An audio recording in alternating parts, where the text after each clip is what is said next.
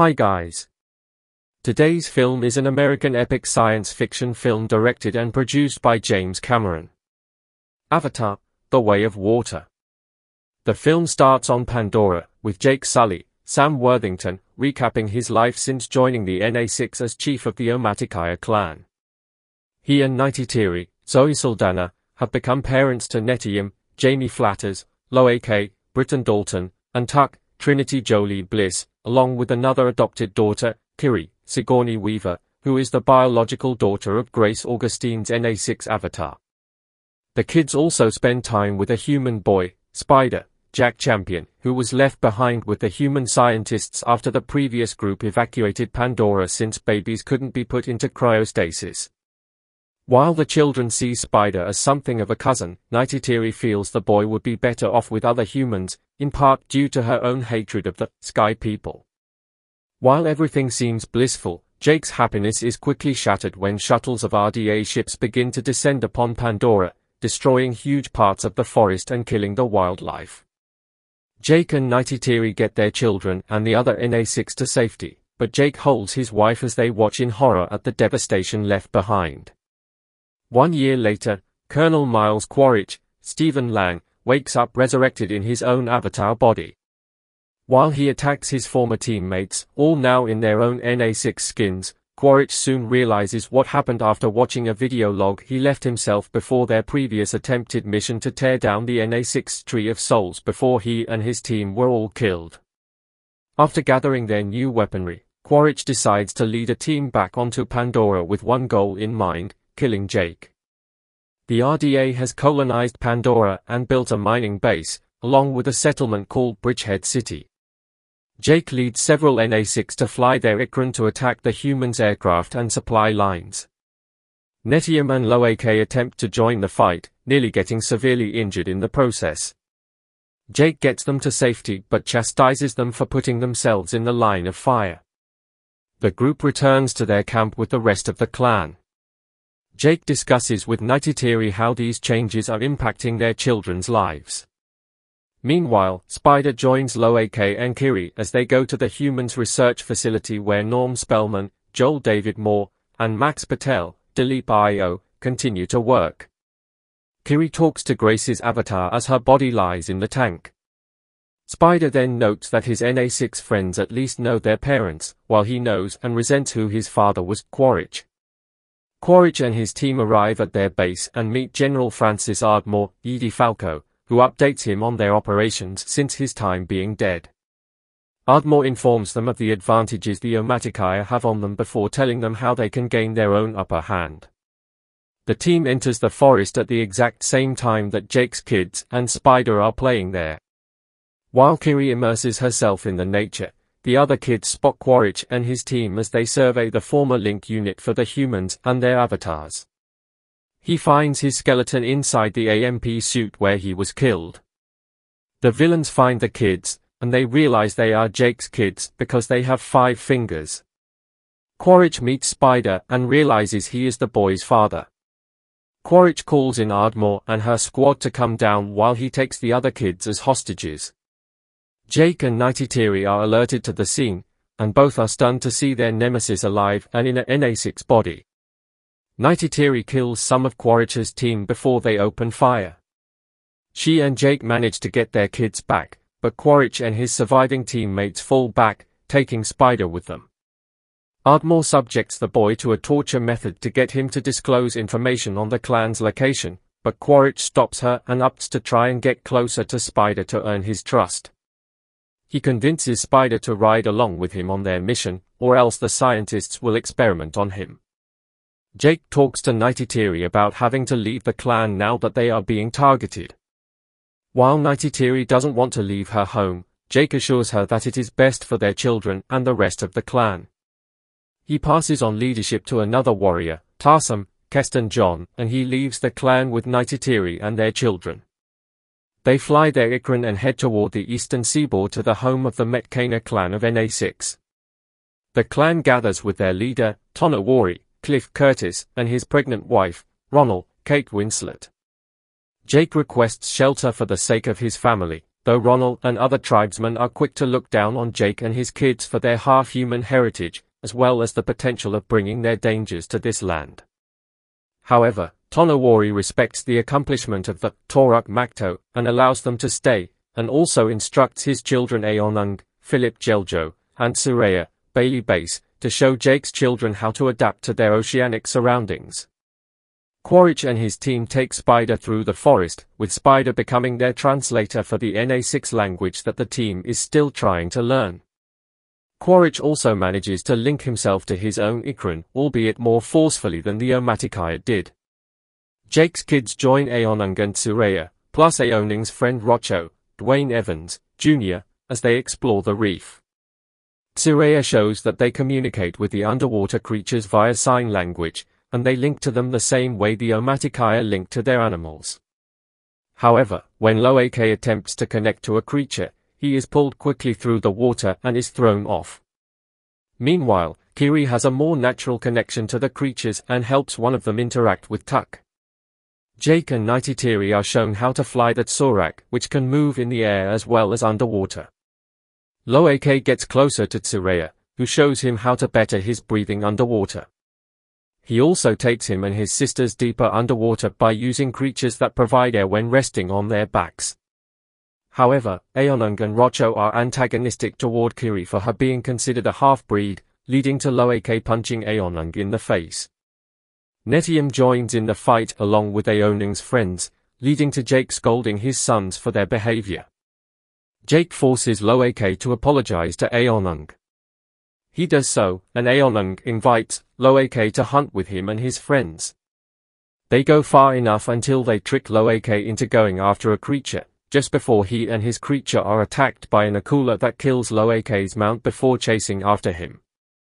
Lo'ak attempts to swim back up before he runs out of breath, but the akula attempts to go for the kill until Lo'ak is saved by a whale-like creature called a tulkun, named Payakan. Lo'ak follows Payakan and finds a harpoon stuck in his fin, so he removes it and earns Payakan's trust. Jake speaks to Kiri, who has been feeling different lately due to what she has been seeing. She claims she can feel the heartbeat of their goddess Eywa, and that it is mighty. Jake assures her that there is nothing wrong with her. Everyone then sees Lo'ak return, and Tonowari scolds Aonung for leading Lo'ak beyond the reef when it is forbidden, but Lo'ak takes the blame for everything to spare Aonung from getting in trouble. Jake tells Lo'ak that he has shamed the family with his actions, but Aonung comes to respect Lo'ak. Lo'ak tells his siblings, plus Tsureya and the other Metkayina, about his encounter with Payakan, but Tsureya informs Lo'ak that Payakan is considered an outcast among the other Tulkun. After Lo'ak attempts to communicate with Payakan to learn more about his history, Tsureya takes the others toward the cove of their ancestors, showing them how the land looks during the eclipse. She also guides them underwater to the Metkayina Tree of Souls. When Kiri connects herself to the tree, she is able to see and communicate with Grace. However, Kiri soon suffers a terrible seizure, and her siblings bring her back to the shore. Jake gets Norm and Max to try and help Kiri, but they are of no help until Ronal tries her hand and is able to revive Kiri. Norm tells Jake that any visions she thinks she is seeing might be a result of frontal lobe epilepsy. Unfortunately, Quaritch's teammate Lyle Wainfleet, Matt Gerald, informs him of a radar picked up off the gunship that Norm and Max came in on. The villains then meet up with a whaling vessel operated by Captain Mick Scoresby, Brendan Cowell, and Dr. Ian Garvin, Jemaine Clement, to give them more of an advantage, since they are already hunting Tulkun for anti-aging remedies. The Metkayina bond with their Tulkun, including Ronal and her soul sister ROA. Soon, Quaritch and his team show up. They mercilessly kill a Tulkun and threaten a Metkayina woman unless they disclose the location of Jake and his family. Spider becomes horrified and tries to get his father to stop. The villains then begin to burn down their trees and homes. Quaritch orders his team to attack to draw Jake to them. Lo'ak once again tries to ask Payakan what he did to make him an outcast. Payakan opens his mouth and allows Lo'ak to enter him and link with him. Lo'ak sees Payakan's memories and sees that he attacked the whalers because they killed his mother and family. Lo'ak attempts to relay this new information to the Metkana, but Jake tries to shut him up so that they do not risk further alienating the Metkana. Lo'ak talks to Tsureya about this, and she believes in him. The whalers begin their attack, launching harpoons filled with inflatables and piercing the fins of the Tulkun, including Awe and her child. After collecting their material from her, Ronal and the other Metkana arrive, and Ronal wails in agony at the loss of her soul sister and her child. Tonowari and Ronal, along with dozens of angry Metkana, turn their ire toward Jake for leading the villains to their land as they knew would happen. When Jake points out that the Tulkun will be marked for death with the whalers' trackers, he tells the Metkana to warn the Tulkun before more of them are killed. Lo'ak heads off to warn Payakan, despite Neteyam's warnings against it. He follows his brother, along with Tsureya and Aonung, and then Kiri and Tuk. They find Payakan, already hit with a tracker. Neteyam contacts Jake to alert him, and he and Neytiri head off to rescue their kids. The whalers initiate their attack, going after the kids and Tulkun. Jake and Neytiri are joined by Metkana warriors in the fight. The kids are captured in the struggle and are held prisoner on the vessel. When Jake and company arrive, Quaritch orders him to stand down, holding Lo'ak at gunpoint to show he's serious.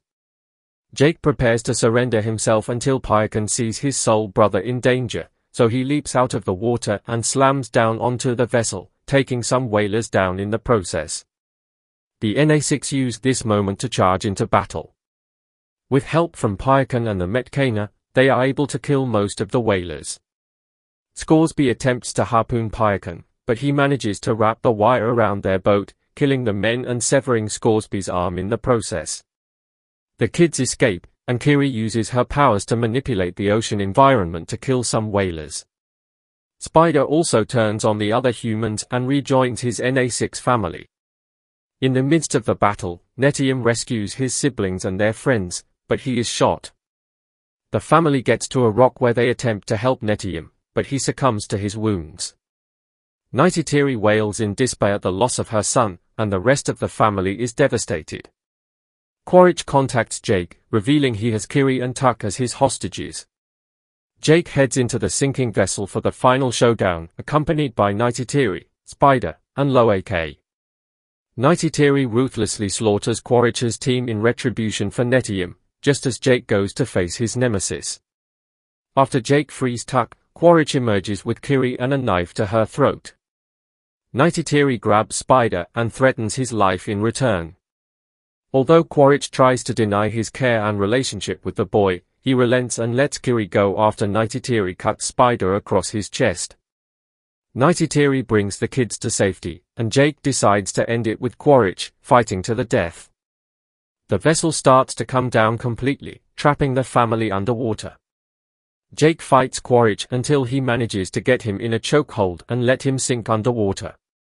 Lo'ak finds his father, who tells him to go without him since Jake doesn't think he will make it, but Lo'ak helps him breathe the weight Tsureya showed him, and they escape with Payakan. Meanwhile, Kiri summons the underwater creatures to help her get Neytiri and Tuk out of there. Spider swims to save Quaritch, but he abandons him for his evil deeds and rejoins Jake's family, with Jake officially taking him in as a son. Jake prepares to bid Tonowari farewell, but he tells Jake that he and his family are met Metkana now and are welcome to stay. The family then holds a funeral for Neteyam, where his body is given to the Tree of Souls, and they are told that he is now with Eywa. Jake and Neytiri link themselves to the tree, where they are able to see Neteyam through memories. Jake, recognizing this land as his family's new home, vows to continue to do fight and protect them. In the end hope you guys enjoy.